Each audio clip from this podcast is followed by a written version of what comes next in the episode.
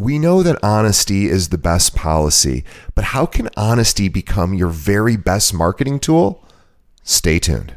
This episode of Keeping It Real is brought to you by Real Geeks. How many homes are you going to sell this year? Do you have the right tools? Is your website turning soft leads into interested buyers? Are you spending money on leads that aren't converting? Well, Real Geeks is your solution. Find out why agents across the country choose Real Geeks as their technology partner. Real Geeks was created by an agent for agents. They pride themselves on delivering a sales and marketing solution so that you can easily generate more business. Their agent websites are fast and built for lead conversion with a smooth search experience for your visitors. Real Geeks also includes an easy to use agent CRM. So once a lead signs up on your website, you can track their interest and have great follow up conversations. Real Geeks is loaded with a ton of marketing tools to nurture your leads and increase brand awareness. Visit realgeeks.com forward slash keeping it real pod and find out why realtors come to Real Geeks to generate more business. Again, visit realgeeks.com forward slash keeping it real pod. And now, on to our show.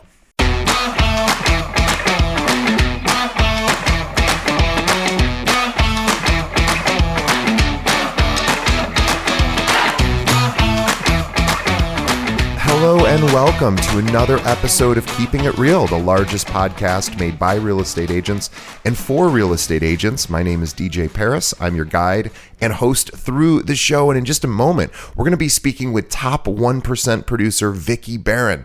Before we get to Vicki, just a couple of quick reminders. First, thank you for continuing to support our show. If you want to help us grow, the best ways you can do that is first by telling a friend. Think of one other realtor that could benefit from hearing these episodes and send them a link over to our website, keepingitrealpod.com. Every episode we've ever produced can be streamed right from a browser, no podcast app required. And of course, we're also on all the podcast apps. So feel feel free to subscribe if you haven't done that already. And also, please support our amazing sponsors.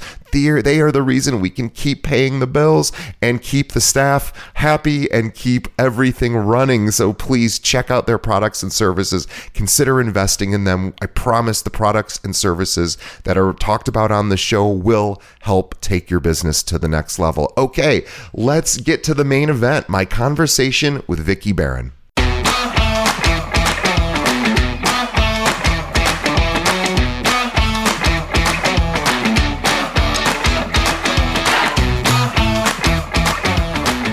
Today on the show, we have Vicki Barron with Compass in New York City. Let me tell you more about Vicki.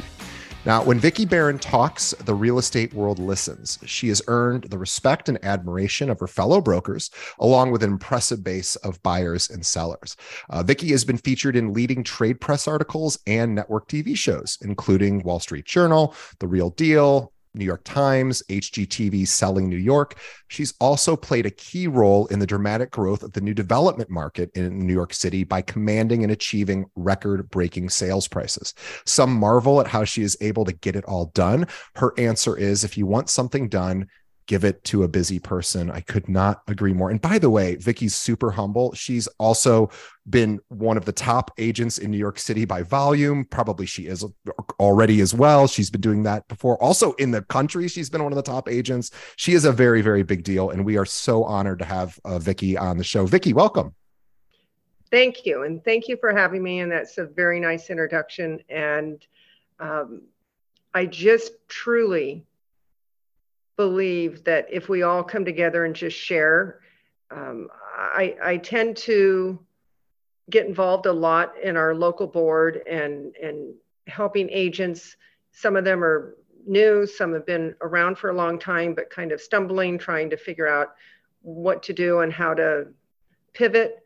So, anytime I'm invited to where we can have a candid conversation, because it's not an easy business, but it can be a fun business if you don't take yourself so seriously and you just keep your eye on the ball and and remember that whatever you do it's all going to be fine um, i just think there are too many people that end up with too much stress because yeah. ego gets in the way and a lot of pressure and I think that slows them down. So if I can do anything today is we'll have a conversation and share kind of how not to get into that trap and yeah. stay authentic and just have fun and there's a I'm a believer of abundance.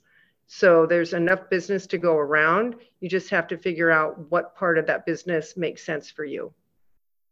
Well said. And I also want to just peel back the curtain for our listeners for a moment. When I was chatting with Vicki just before we we we started, um, the very first thing she said, which which was just really indicative of your character and and and your motivation, you were like, I um, I just want to provide value to your audience and maybe help them. I I enjoy helping other realtors learn uh, to do better. And obviously, you just said a version of that right now. And um, it is not always the case that when I have these types of interviews that I that I that people are as willing to to be helpful. So um, I think that is probably not a coincidence why you're so successful. Um, this act of like givers get kind of uh, kind of um, uh, philosophy. So um, and we should also mention too that Vicki is in the process of writing a book and it's not out yet, but I would encourage all of our listeners to make sure that when Vicki's book does come out, we will be promoting it on our show. We'll be promoting it on our Facebook group.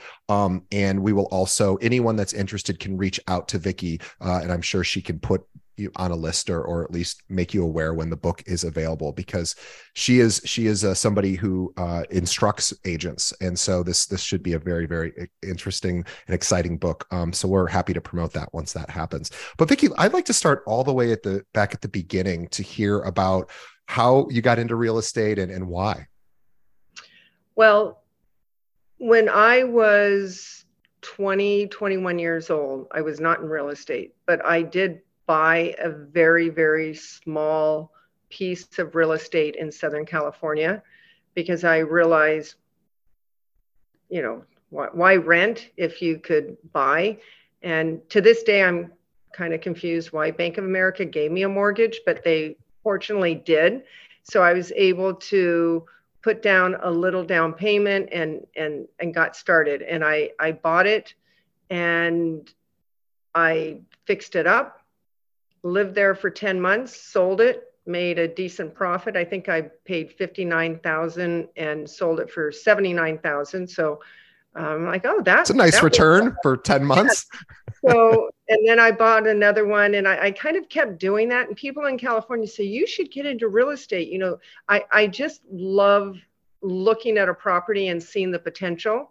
So I moved a lot because this was kind of my hobby, so to speak. But I never really got into real estate. I worked in healthcare until I moved to New York City 22 years ago. And I thought I was coming to New York for two years and I wanted to get to know the city.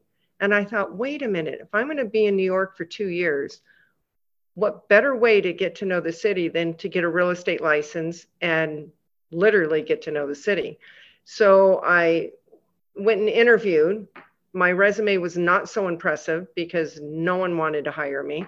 And my favorite is a very large firm.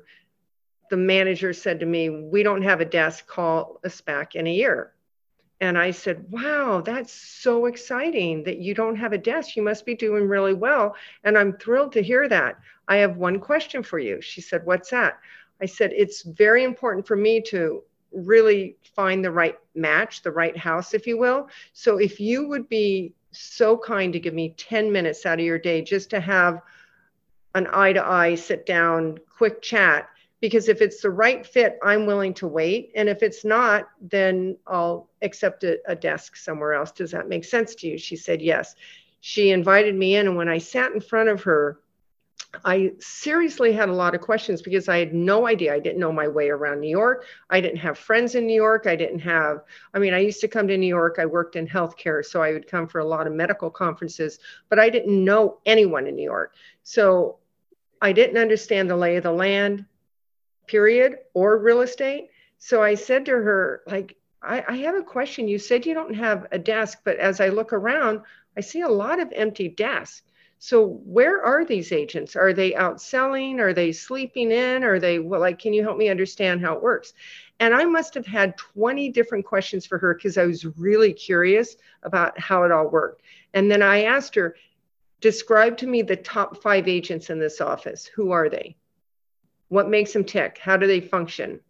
And she answered it. And then I said, now talk to me about the five agents that you're contemplating getting rid of that a desk may open up that someday I'll get to have. Tell me about them. And she just started laughing. She said, You are hilarious. Like, you, you, first of all, she asked me if I had a resume. I said, I don't have a resume. You don't have a desk. I thought we are doing an eyeball thing. I didn't, I, I wasn't coming in for an interview because you didn't have a desk. I just wanted to meet you and say hello. So, anyway, she offered me the position and I got started.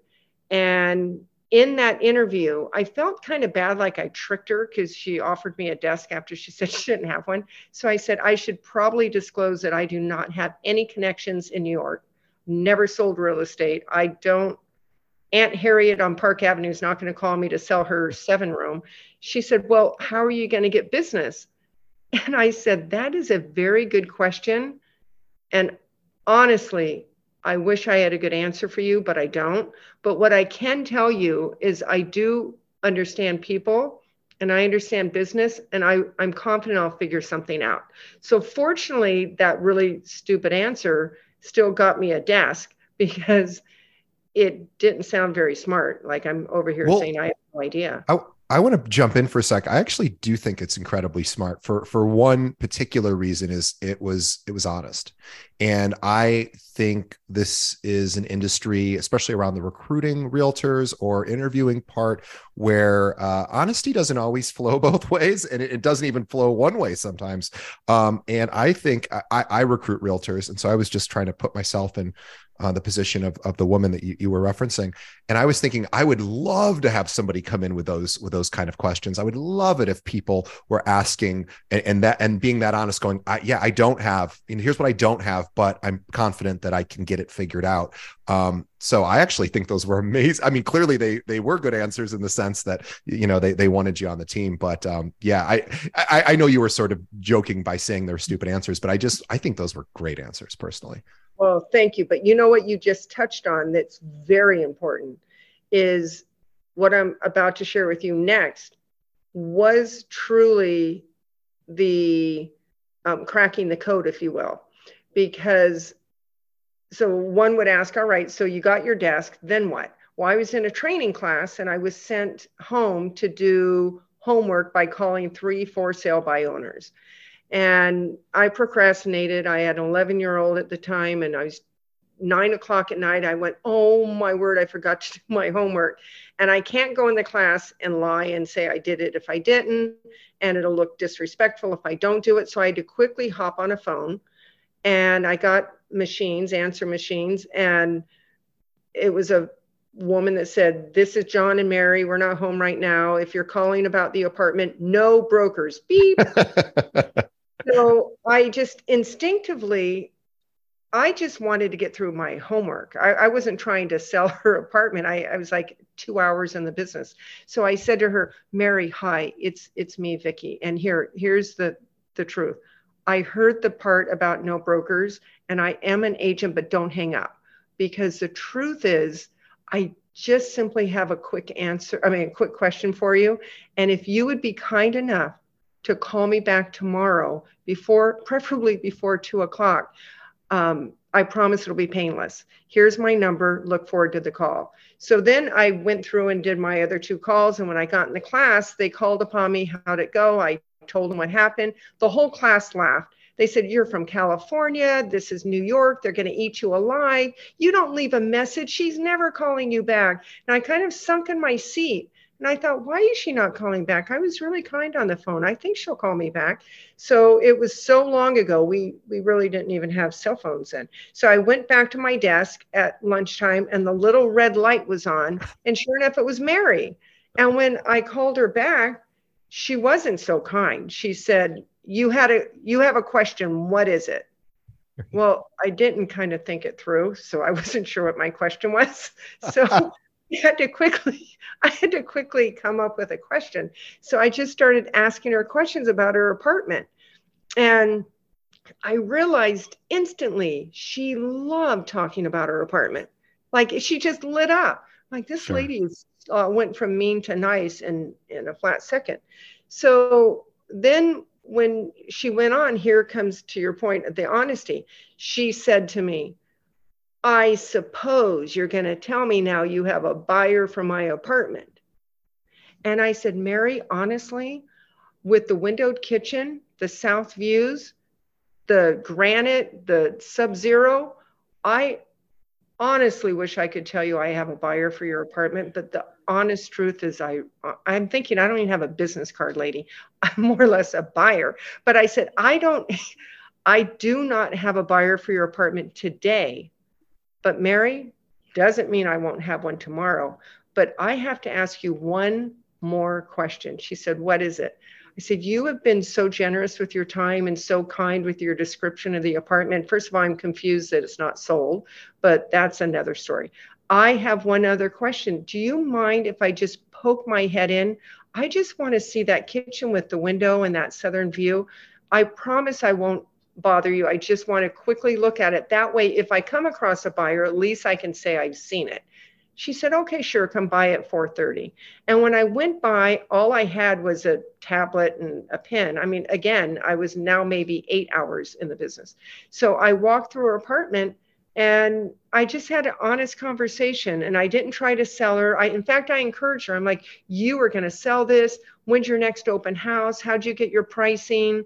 And can, do you mind if I give you a few tips? And I took notes about the apartment and then I gave her a few tips, open your blinds, pick up that pile of stuff. And you, Mary, you were going to have this sold next week. I got to go.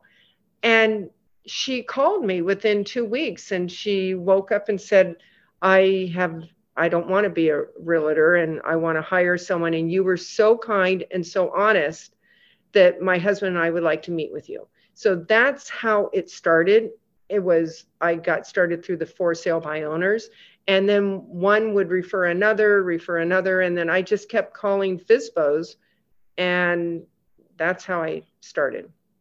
It's, it's really an incredible story for for a lot of different reasons, but again, that authentic honesty, all radical honesty, maybe we'll call it. Um, although I just think honesty would suffice. I know there's a new term, radical honesty, where I think, well, what does regular honesty mean if not if not uh, fully honest? But but that's a perfect example of telling the truth and really appealing to somebody from a non-sales perspective, which I think not a, uh, the vast majority of of people, myself included, do not like to be sold. Um, I like to be explained. I like information.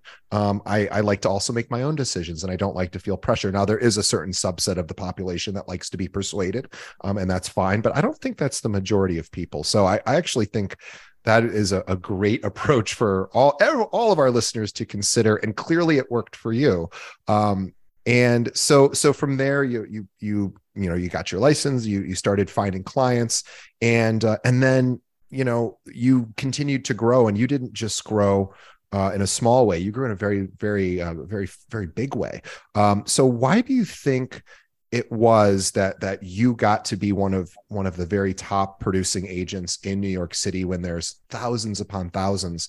Um, what do you think it is that maybe you did differently than than the other uh, brokers or agents that you knew?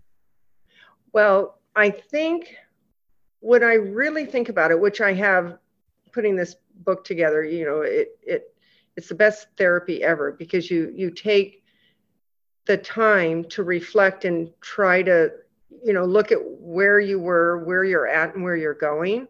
And when i really think about it i think for me it was almost a breath of fresh air because uh, the, the people responded well to just someone that saw them and cared about them.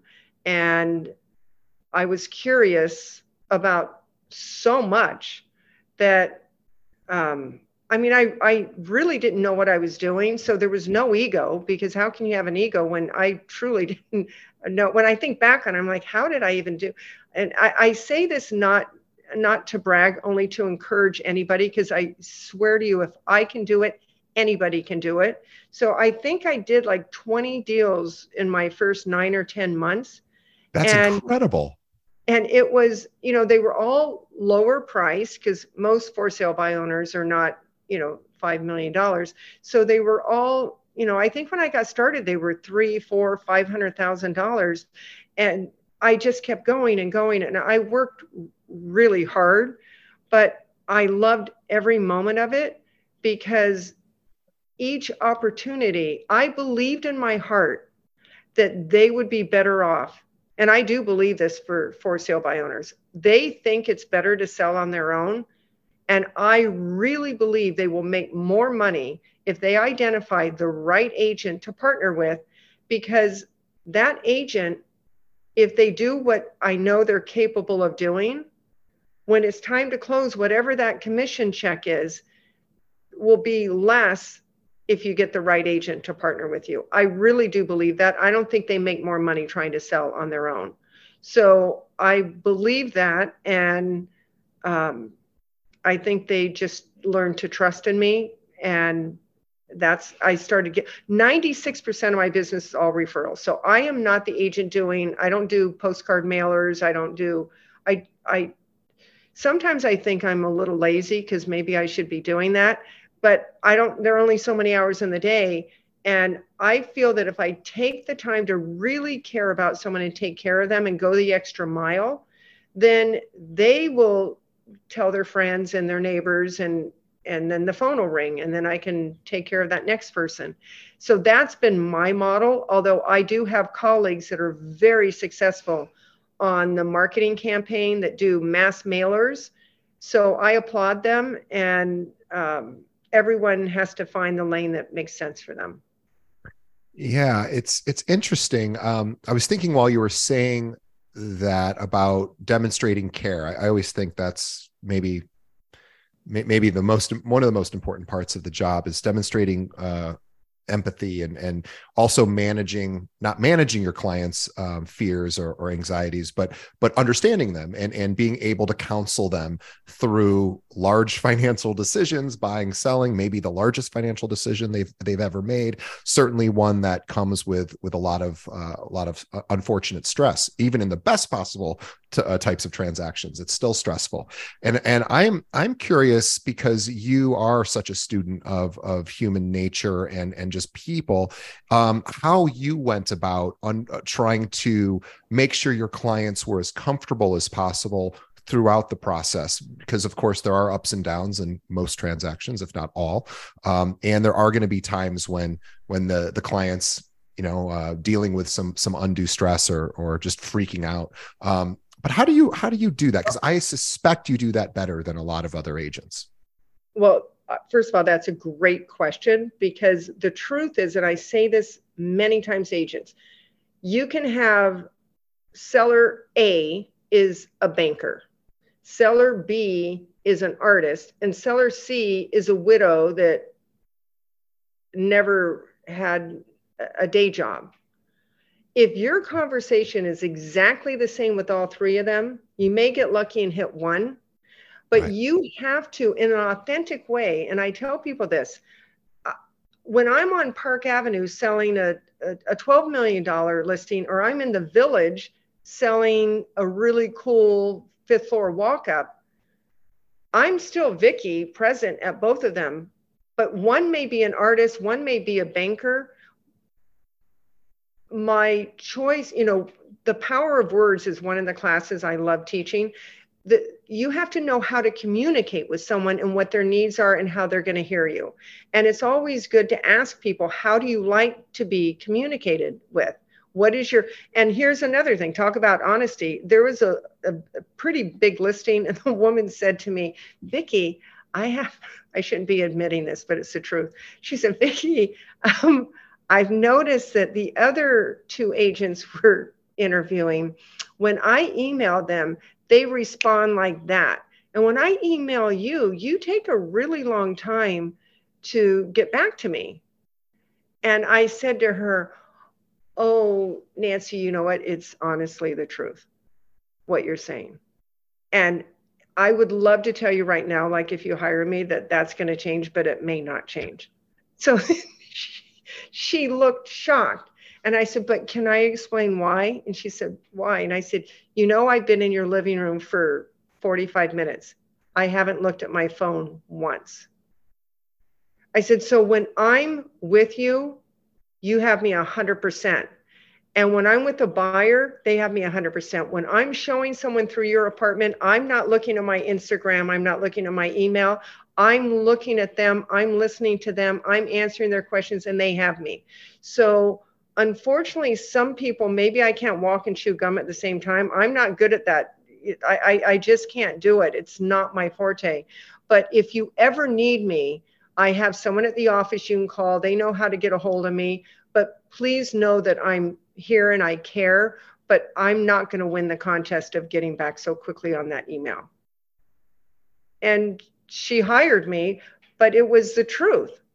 It was just, you know, and another one to talk about truth. I was on a townhouse listing, and this is actually funny. The woman said to me, You know, Vicki, I really, really in my heart, I'd like to hire you, but I think I'm going to hire this other agent and I said, "Oh, okay. Well, if if you feel that that's a right fit for you, then I'm sure, you know, I'm sure that they will do a great job." She said, "Because the other agent specializes in townhouses."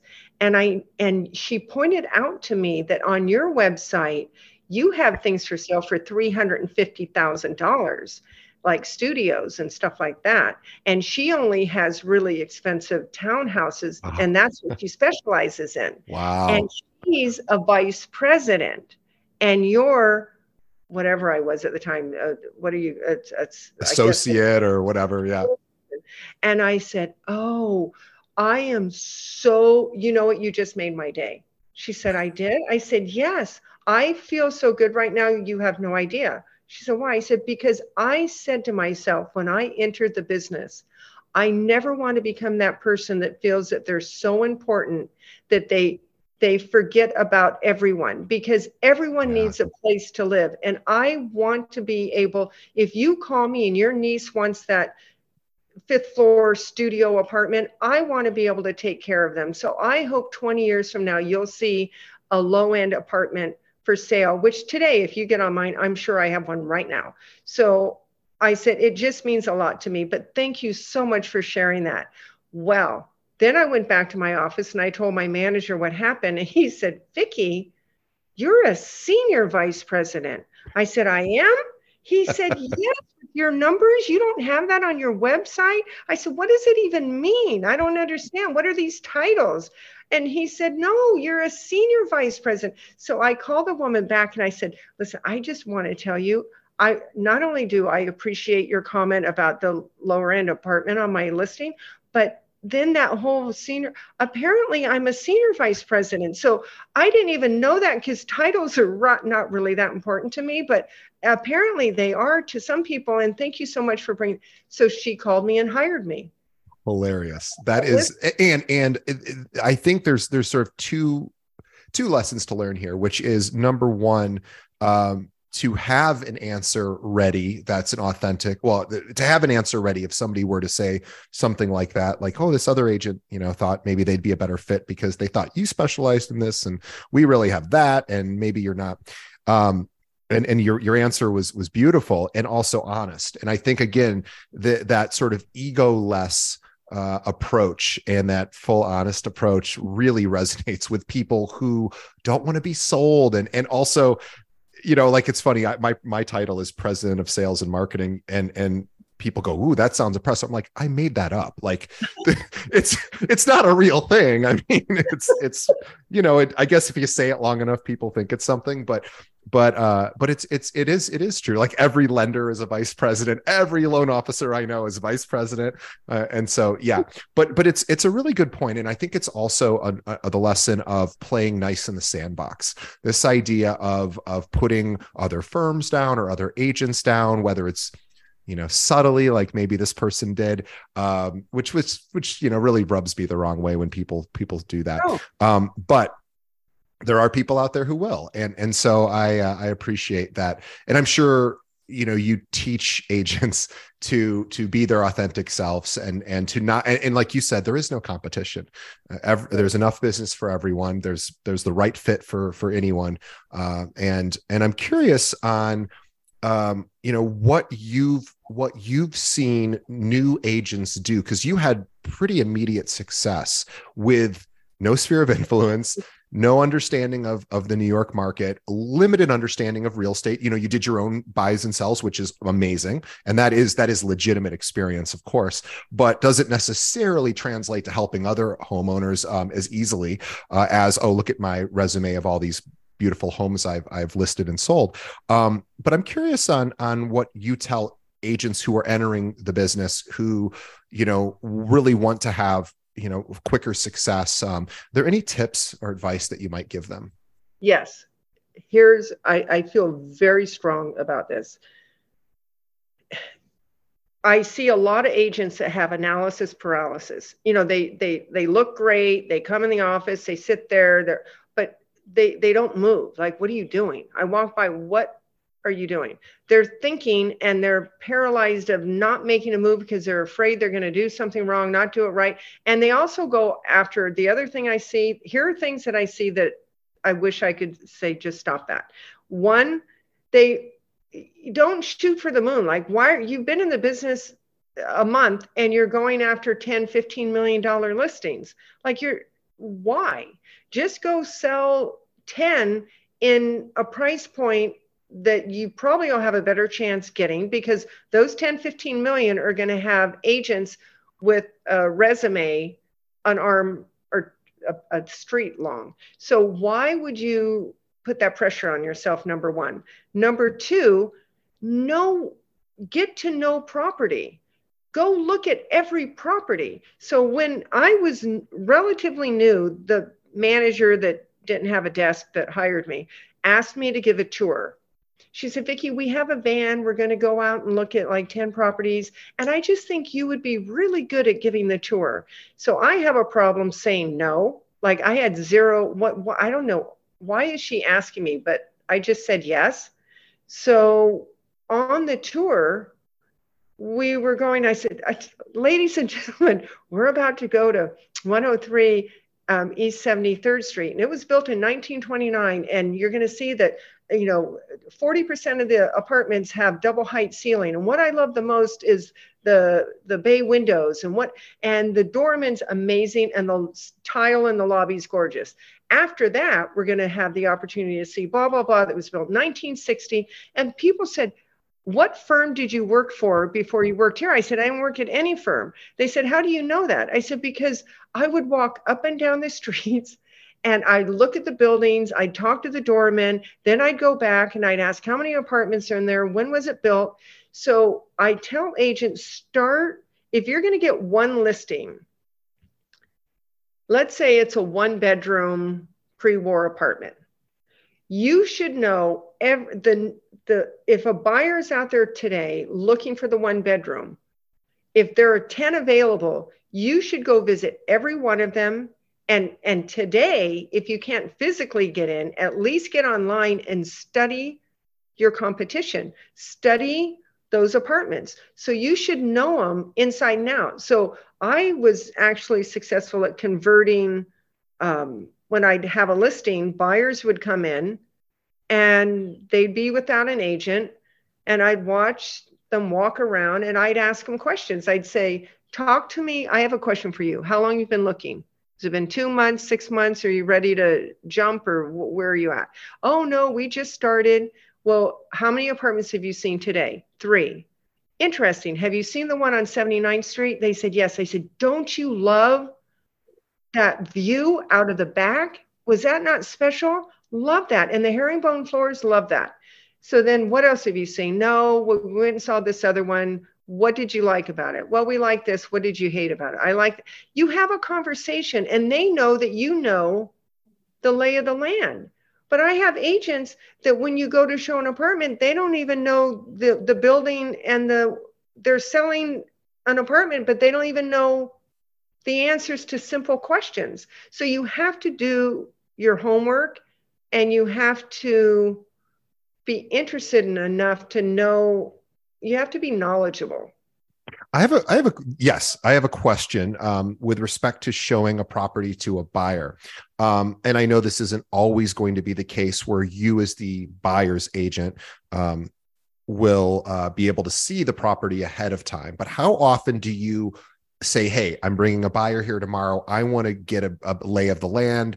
I want to come in and see the property so that when I my buyer does show up, I have a better understanding of of what is that is that a I don't know how common that practice is okay. for, for, go ahead.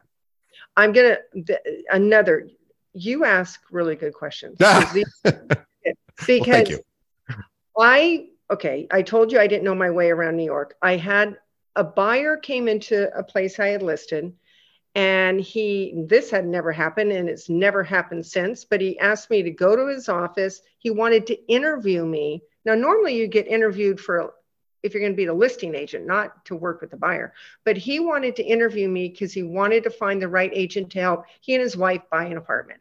So i'm sitting in midtown and he said you know my wife and i are kind of thinking about tribeca.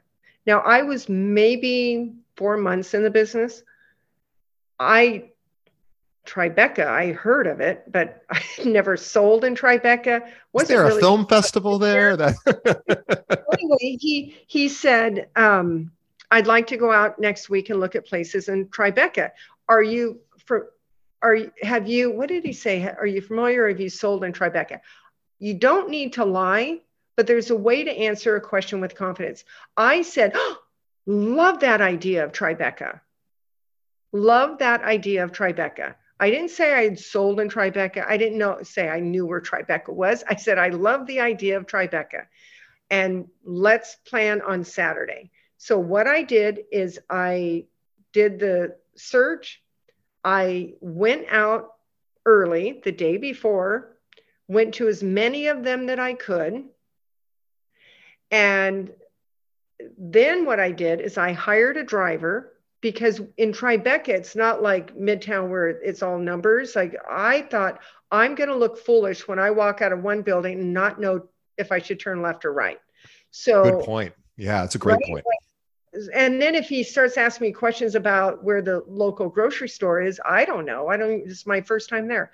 So I hired a driver that knew Tribeca like the back of his hand, and I said to him, "Here's the drill. This is what's going to happen.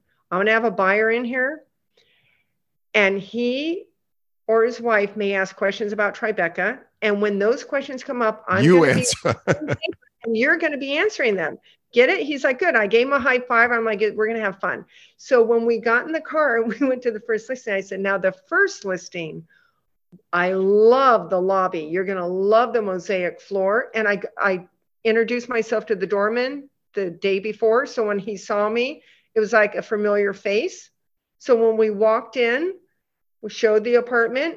You just do your homework and spend the time without being you you have to be honest but you it's okay if you're new. They're not asking no one asked me how long have you been in the business ever. Well no that's not true actually. Someone asked me when i got a listing why would i give $2 million to someone that's been in the business for 14 days? Did ask me that and I said, yeah, which which I think is a, a reasonable question. Yeah, I said for three very good reasons. He said, he said why? I said, well, number one, I, I'm un, you're under a good umbrella, meaning the firm. We we have all the tools in the toolbox that you need. Number two, I am willing, because I knew he was insecure about me. So I said, I am willing to bring on the number three agent in my office for you as insurance. And number three, I will be holding that umbrella and I simply bring magic. And he said, You didn't even blink. And I leaned forward and I said, Nor did you. And he laughed and he, he gave me the listing. So sometimes you just have to have confidence. And if he doesn't hire me, I'm not going to die. Like nothing bad happens. And when other you- agents listings, why can't you celebrate them? Like send them a, a note and say, I'm so happy for you that you got that listing. You're going to knock it out of the ballpark. I want to pause for a moment to talk about our episode sponsor, our one of my favorite companies out there, Follow Up Boss. Now, after interviewing hundreds of top realtors in the country for this podcast, do you know which CRM is used by more than any other by our guests? Of course, it is Follow Up Boss. And let's face it, following up is the key to taking your business to the next level. Follow Up Boss will help you drive more leads in less time and with less effort. Do not take my word for it. Robert Slack, who runs the number one team in the US, uses Follow Up Boss, and he has built a $1.5 billion business in just six years. Follow Up Boss integrates with over 250 systems so you can keep your current tools and lead sources. Also, the best part, they have seven day a week support, so you'll get the help that you need when you need it. And get this Follow Up Boss is so sure that you're going to love their CRM that for a limited time, they're offering Keeping It Real listeners a 30 day free trial, which is twice as much time as they give everyone else. And oh, yeah, no credit card required. So you can try it risk free, but only if you use this special link. Visit followupboss.com forward slash real. That's followupboss.com forward slash real for your free 30 day trial. Follow up like a boss with Follow Up Boss. And now back to our episode. Yeah. Um, I, yes, boy, I'm I'm just reeling from that. I was thinking if you wrote that scene into a script in Hollywood, they'd write back, especially with the "neither did you blink" uh, uh, thing. They'd go, yeah, "Well, that's not realistic, so we're not gonna." It's it's too dramatic, but that's but but but it is it, it is uh, that's what happened, and yeah. and I I th- wanted to ask you because, um, the a lot of times agents I think get caught in that um uh you know they don't know how to respond to a question like that. Do you rehearse in your mind answers to objections? I don't even want to call them objections questions. Never. we'll just call them questions. Never never, never. in fact an agent had invited me on a pitch which i was confused about also because i wasn't sure i didn't know what i was doing but she said i think you should come with me. I'm trying to get this listing i think you will help. I said that's so kind of you. Great tomorrow we'll go. So tomorrow came, we get in the elevator, and she was really nervous. Like I could tell she was really nervous. So she said to me, Are, are you nervous? And I said, No. But why do you ask? She said, Well, I always get nervous before I go on a pitch. And she said, Did you rehearse? Mm. So then I said, Rehearse what? She said, Well, did you rehearse your pitch? Well, I didn't know that's a thing, like rehearse a pitch. So I said to her, Well, no, rehearse a pitch. So then she looked even more nervous. Like here she invited me on and I didn't rehearse my pitch. So I said, I, I was serious. I said, You rehearsed a pitch? She said, Yeah. I said, How could you possibly do that? She said, How could you not? I said, Well, how do I know what I'm going to say if I don't know who's behind the door? Like I don't I don't understand that. I said, I mean, I look at comps, but I don't rehearse like what I'm going to say because I don't know when she opens the door. How do I know how to re- I so then I got nervous because I thought if this is what I'm going to have to do like to be in the business, I'm not sure like I cannot memorize a script or I would it would be horrible. So anyway, when we went in, the woman opened the door and she had a storyboard from the Micronesia island, which I had worked for many years and I was familiar with it. So it was unbelievable. Like the door opened up, I'm like, oh my gosh, is that from the Micronesia island? She like, said, yes. I know what that is. Yeah. Storyboard. So it started a conversation, and then there was a book on the shelf that I we started talking about that. And then we left. The woman said, You you never really did a pitch. And I said, well, I asked her, I asked her a lot of questions like, why are you selling? What's important to you? Talk to me. Have you gone through the process before? And she just felt comfortable and she hired us, but I didn't do it. No, I don't rehearse. Yeah, no, that's that's that's really interesting. So you you would you go in and meet someone for the first time um, you're just looking to get a better sense of who they are, maybe by scanning kind of the room, scanning who they are, paying attention to what they say, uh, how they talk about, um, and then just asking a ton of questions. And, and it is, it really is I think the biggest compliment you can give someone by is by asking them about themselves. And not everyone. Now, some people are more mm-hmm. closed and, and aren't are want to just do business, and, and that's fine. But I think the vast majority of us, especially this time, as we're now sort of being able to get back together in person over the last year i think people are hungry for for you know interaction and we um i don't think we ask each other as much about our lives anymore be, because social media has sort of taken that part of it away where we now if i want to know um, if my friend's been on a vacation I don't have to ask him. I can just look on Instagram or Facebook, assuming that they posted. And I think that it's taken away some of that the, some of the um, inquisitiveness that that we used to have about each other. Um, I, and I think that that's that that's a, a, really an important skill to to cultivate if you're an agent is you know really being curious about who that person is how they how they tick what's what's you know important to them and and and it seems like that's something that you really uh, sort of plant your flag firmly in the ground of is like i want to get to know you um, and that seems to to be very effective for you and also I think when agents go in to do a presentation, I think it's so unfortunate that they spend the majority of their time doing an infomercial. They yeah. spend the majority of their time wanting to talk about how great they are and what their numbers are and why they're the best and why they need to hire them. And instead of taking that precious time to really understand who this person is and what their needs are and and are you the right fit for them? Because sometimes we're not. Like there's sometimes like they they shouldn't hire me. Like it is not the right fit. And why not just say that? You know how powerful that is if you say to someone amazing. You know what? I i've heard you today and it's and then repeat. This is what the, and i have to tell you as much as i'd like to do this I'm not sure if I were in your shoes, I'd hire me. I actually, I have someone in mind. I'm going to have you, you should call them. They're like blown away by it. Like, yeah, what is that? But I think I'm not going to have fun on this assignment. We don't connect. I don't like your apartment and I don't understand it. And why did you buy it in the first place is what I'm thinking. But they have to sell it. But I don't want to be the one selling it because it's, it's, there's someone else that could sell it that might be a better fit.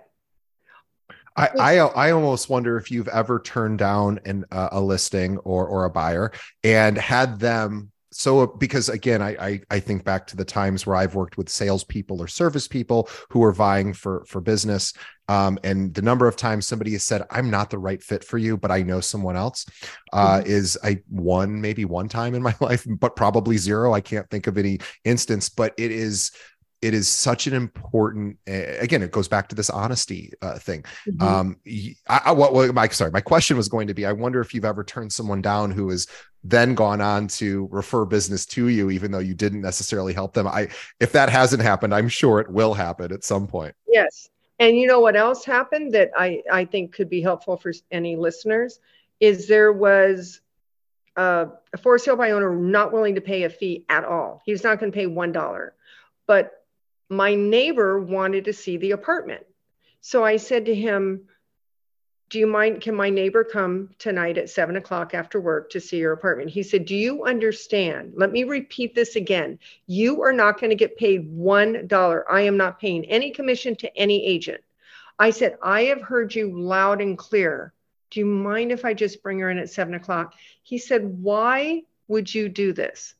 And I said, Well, number one, she's asked to see it. Number two, she wants my opinion. And number three, if she buys it, you will never forget me. Yeah, good point. And he, so I went in and met them.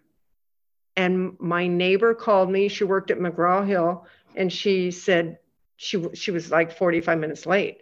And I called her and she said, I'm so sorry. I had a client come in. I'm not going to be able to make it. Well, you know what that for sale sure, Sure. I know I what you're doing. I see what you're doing. Oh yeah, my God. I was mortified, mortified. So I made her get on the phone with him. I'm like, okay, you need to talk to him right now because he's going to think I made you up. Uh, so, yeah. so they talked. So then he, he left a message on my phone that night at midnight And he said, We want to give you the listing. I was shocked. Wow. And I said, Why would you do that? He said, You were so brutally honest. Like you, I we couldn't believe how honest you were that you and I said, Well, the truth is, so then my neighbor got mad that I got the listing. I said, Don't worry, I carved your name out. If you buy it, you don't have to pay me a penny. But she didn't buy it and we sold it. And there was another example. With him paying us our fee, he still made more money. So I really do believe for sale by owners should call every one of you on this call. I I love that because those are expireds for, for sale by owners. Um, those are tough calls, and you you do deal with some abuse when when you make those phone calls. And but I think that's also a good thing to go through, um, just to get some battle wounds because you realize, oh, that didn't kill me. Somebody yelled at me, told me to f off, or or whatever they may have said. They may just hang up, or I said no agents, or whatever um yeah. it, it happens. And and then you realize oh i survived that. It's it's okay. And um you know I, I i authentically tried to help this person. They weren't interested. Not the end of the world. Um, and what most for sale by owners do is they inflate, as you know, I'm not telling this to you, of course, but to our, our listeners, for anyone that is scared, um, for sale by owners tend to inflate their their property price without realizing it. They don't know they're doing it. They think it's worth X. And by the way, we all do this. I think even uh, realtors can do this. Um, and they uh, th- they're probably not going to sell it because they've inflated the price. So at some point, I think the stats are, and I don't have them in front of me, is that the vast majority of for sale by owners end up hiring someone anyway at some point, and it yeah. ends up selling for more if they hire a good agent. So um, that that's not really a great pitch. I think I don't think somebody would be receptive to saying those kind of things on on the phone. Is Did you know that if you hire me, you're actually going to sell it for more? They're not going to believe you. But right. it, it, this idea of radical honesty. Um, is oh my gosh that's i just i just love it. I, I am curious uh, if you're willing to share any of the book that you're currently working on because now i'm super interested in in what this book is going to be. Do you mind just giving our audience a little taste of of what's coming? It's it's really just a um it's no surprise just it's I, I don't even I, I sometimes i think why am i doing this? Because i'm just telling stories from early on my my life journey if you will.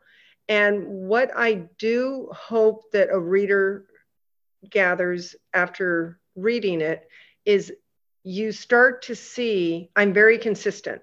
So what i did when i was 14 22 40s 50s i it hasn't changed. Like the the recipe is pretty consistent and it doesn't matter where you are in life, it's just caring about the other person and being brave enough to ask the question and also being aware of your weaknesses because we're all not super superman or super women you know we're just we're just people and we're we're flawed and we're not so special and we're not you know it's it's okay. Like just accept who you are and and do the best you can and try to be the best version of you but care about other people and and you don't need to bump them and step on them to make yourself feel better and get ahead.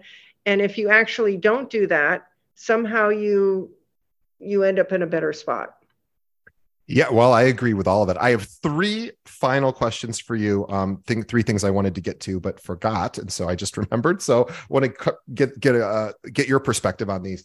You are very active in uh, in in the in the community. You you participate. Uh, you you give back. You volunteer at the local level. Uh, I, I don't know if you also do the state or the national level. I, I suspect the, those opportunities come your way as well.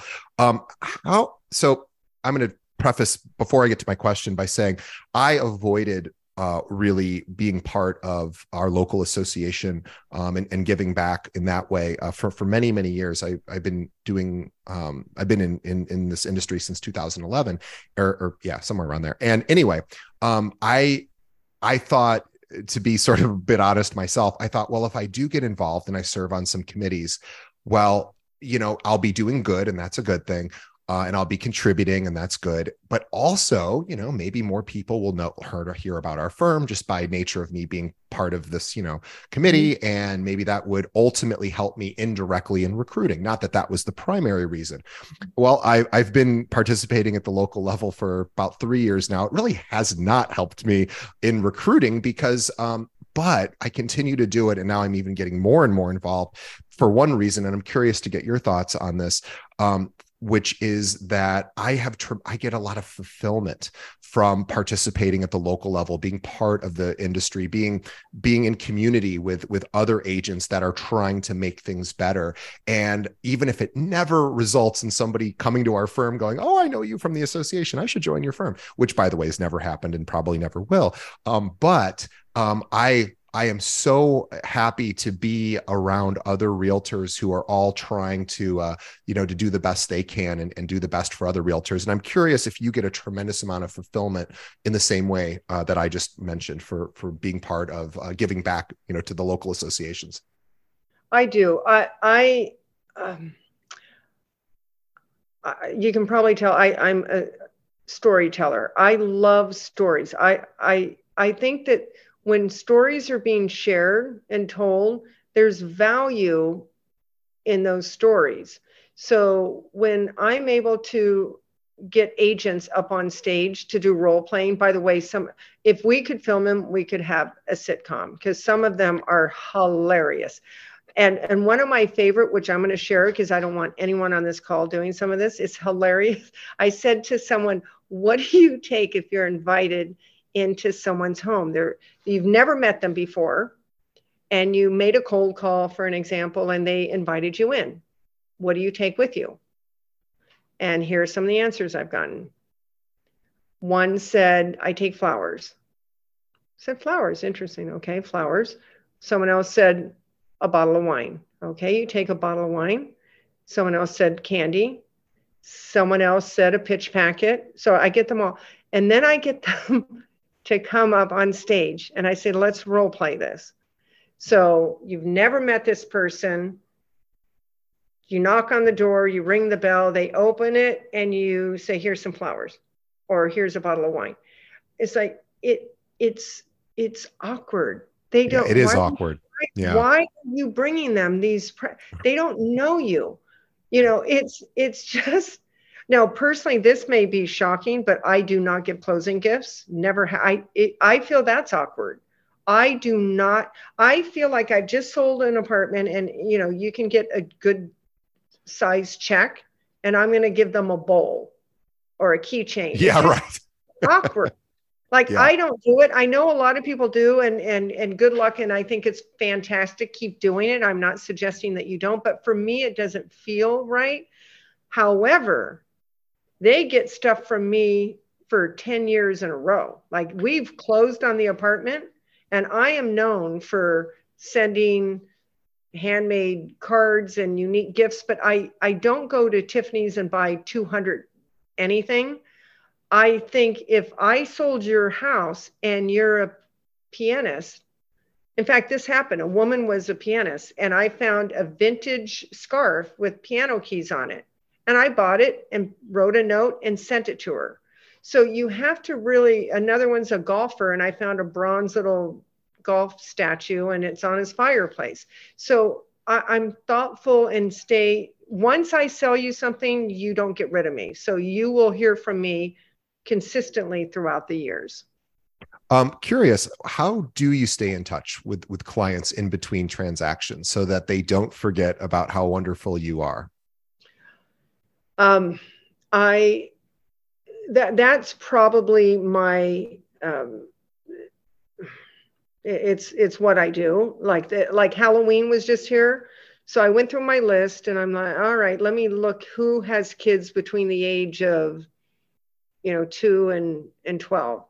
And this year I had custom cookies made and and mailed them to the kids. And all I write on the card, by the way, is boo there's no compass like call me for, you know, if you. The best compliment is your referrals. oh, yeah, none of that, none of that ever, ever, ever. So um, another year on Halloween, I had custom little um, pumpkins made with the child's name embroidered on it so they could put the candy in it. And then I get photos of their kids with the cookies or the basket and the, you know, it's, um, it, it just I, I I find small businesses and I like to support support small businesses. There's a peanut butter company that has and I, I had custom boxes made and put the peanut butter in there.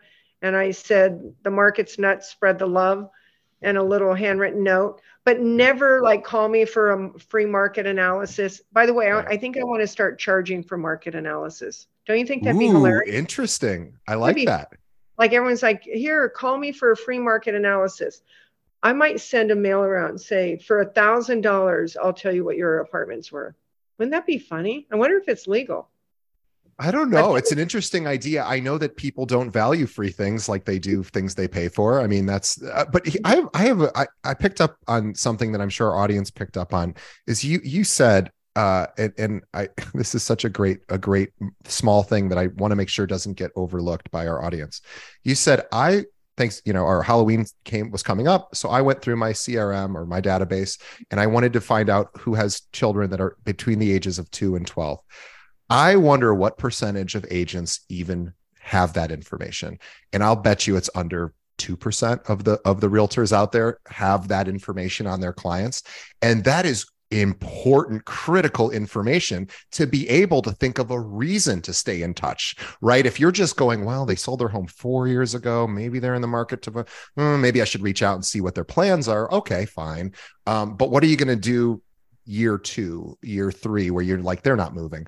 Um, you have to have reasons to reach out. And the more oppor- the more data you have, the more information you have allows you to think, be fun and creative and go, oh, it's back to school time. Maybe I'll put some, a little, you know, uh, kids who are entering you know grade school i know that so maybe i'll be able to uh, you know put a little care package or whatever it could be anything yes. um no, yes. knowing knowing what holidays people celebrate, right? If, if, if you're going to be doing things for the December holidays, there's several of them, uh, you know, and of course in New York City, there's so many different cultures melding together. You can't just blanket send out a a Hanukkah card or a Christmas card. I mean, you you you need to know these things. Okay, you just struck something. So here there are two categories. You're absolutely 100% correct. If just like you need to really study that that building like if you're at a cocktail party and they bring up that address you should say built 1927 46 units majority two bedroom blah blah blah. When you have your buyers i learned this when i took a acting class years ago. The the teacher asked me a question. They said um, you know the the character was she a vegan? I'm like and i'm thinking myself going through the play it didn't talk about that. And he said you need to know everything about that person you need to know would they shop at Kmart or would they shop at Bergdorf? Would they ride a bike or would they get would they get a private car? Would they go hiking? Would they go to the theater? You need to, and that's what I do with my clients. So if I meet a client, I think to myself, I'm I'm asking questions and learning who they are and what's important to them. I watch if they drink coffee or tea. If they don't, you go out. No, no, they only drink tea. You don't send them coffee. If if they have pets, write the pets' names down. I one year I had um, custom things done with the painting of their animal on it and and the name and sent that out. So whatever it is, like you you listen.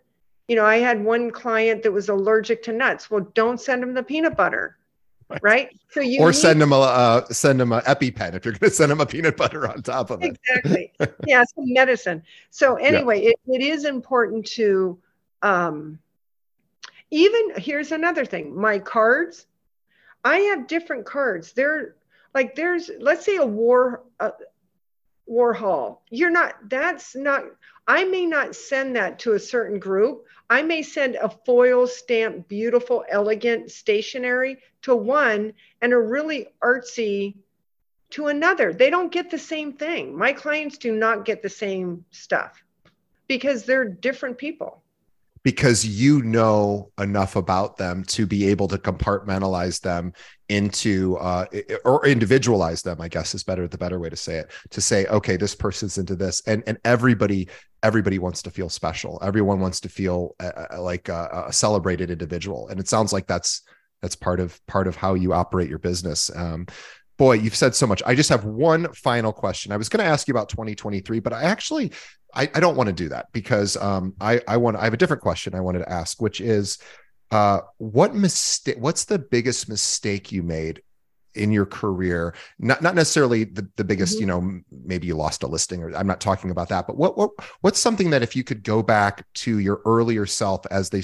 as you started in real estate what's advice that you would have given yourself that maybe you didn't know back then i allowed my business to drive me instead of me driving my business and what i mean by that is i got I mentioned to you the volume early on with the FSBOs.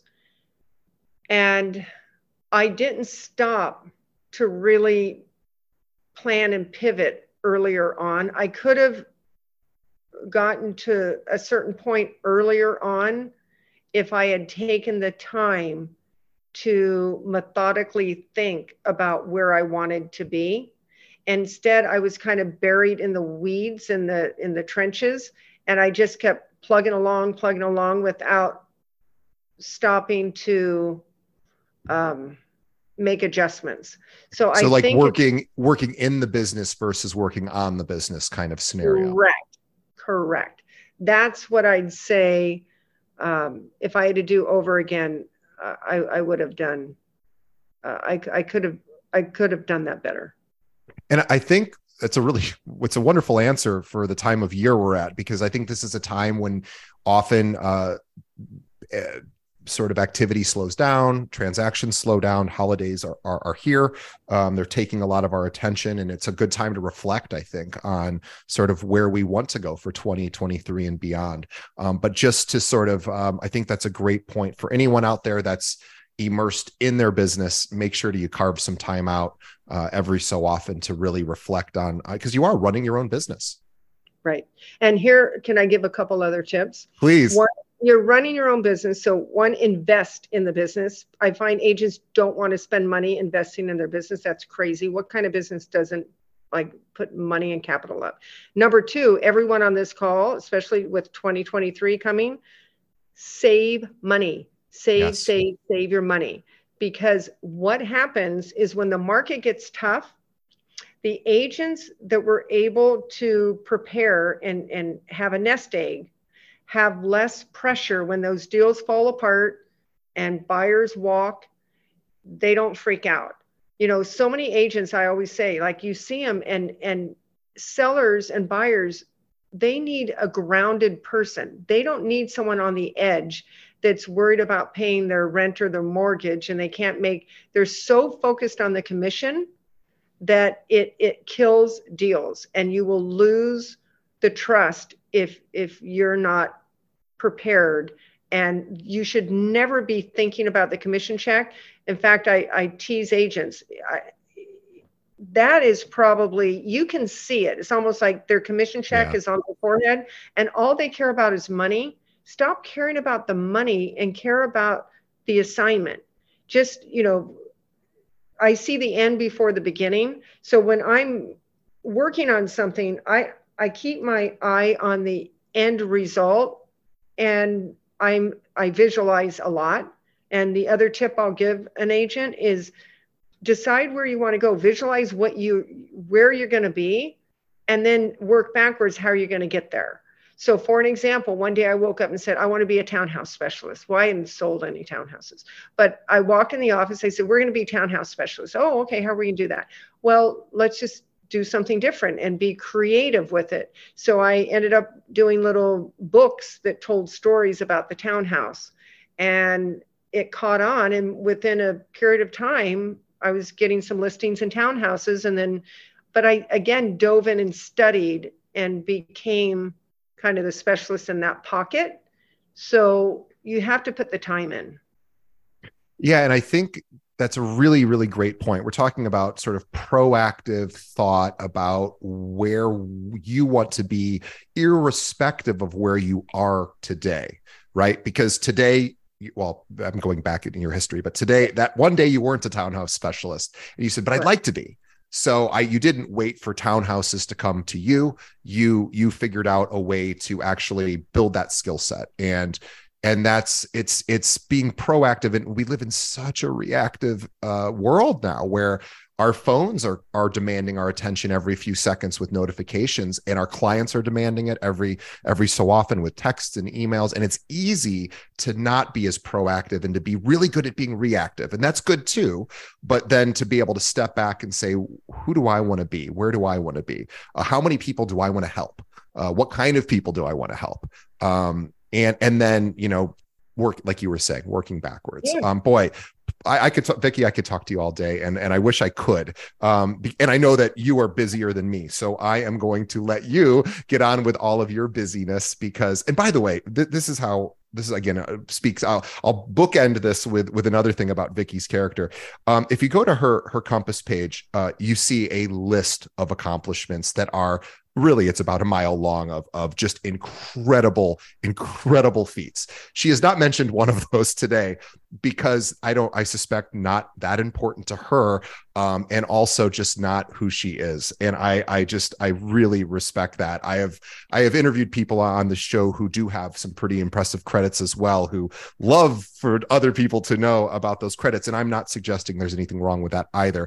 But i i really love the fact that you have this uh, you have a tremendous track record um, and that you don't feel the need to to share that which is again probably goes to your success as well um, so anyway vicki on behalf of our audience we want to thank you for being on our show. You gave so many unbelievable tips and advice. I i was almost thinking during it i'm like boy if i could uh if i could have vicki on like once a month giving these tips that would be amazing. But regardless, um, even in this episode, you provided so much value. So, uh, on behalf of the audience, we say thank you. And also on behalf of Vicky and myself, we want to thank all the listeners um, and our viewers. This is, uh, you know, we are so grateful that you made it to the end of the show. Um, we're, we're, we're hope that this was helpful. I know that it was, um, but let Vicky know, uh, you know, what's Vicky, if anyone out there wants to share their appreciation, uh, what's the best way that another agent might be able to say thanks? Probably um, email me at, at vbaron at compass.com. We'll we'll put that in the show notes too. So if you want to say hi to Vicki and, and say thanks, and I really encourage people to do that because she she spoke from the heart today. Um, she is an incredible. Again, I didn't really read her credits, which are unbelievable. If i were to read them you you would be paying attention to every single word she says because she is a very very important person in the new york industry for real estate. Um, so vicki thank you. And uh, we will oh one last thing. We ask all of our our listeners and viewers just to do one thing which will help us continue to grow because we don't spend money uh, too much on marketing. Uh, pretty much no marketing money but the best way you can help tell uh, help us rather is by telling a friend. So think of one other realtor that could benefit from hearing this unbelievably candid uh, and authentic interview with with Vicki and somebody that just needs to hear a couple tips that might turn their business around or get them to the next level. 2023 it's going to be a, a, difficult time for all of us. So let's let's share let's share the good here and send this over to Vicki the best way you could do that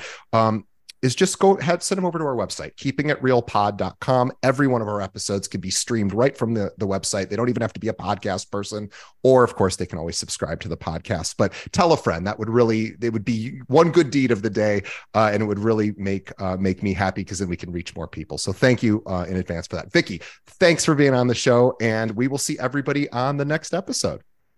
Thank you. Thank you so much, and thank you for all the time. I appreciate it. Bye bye. Bye.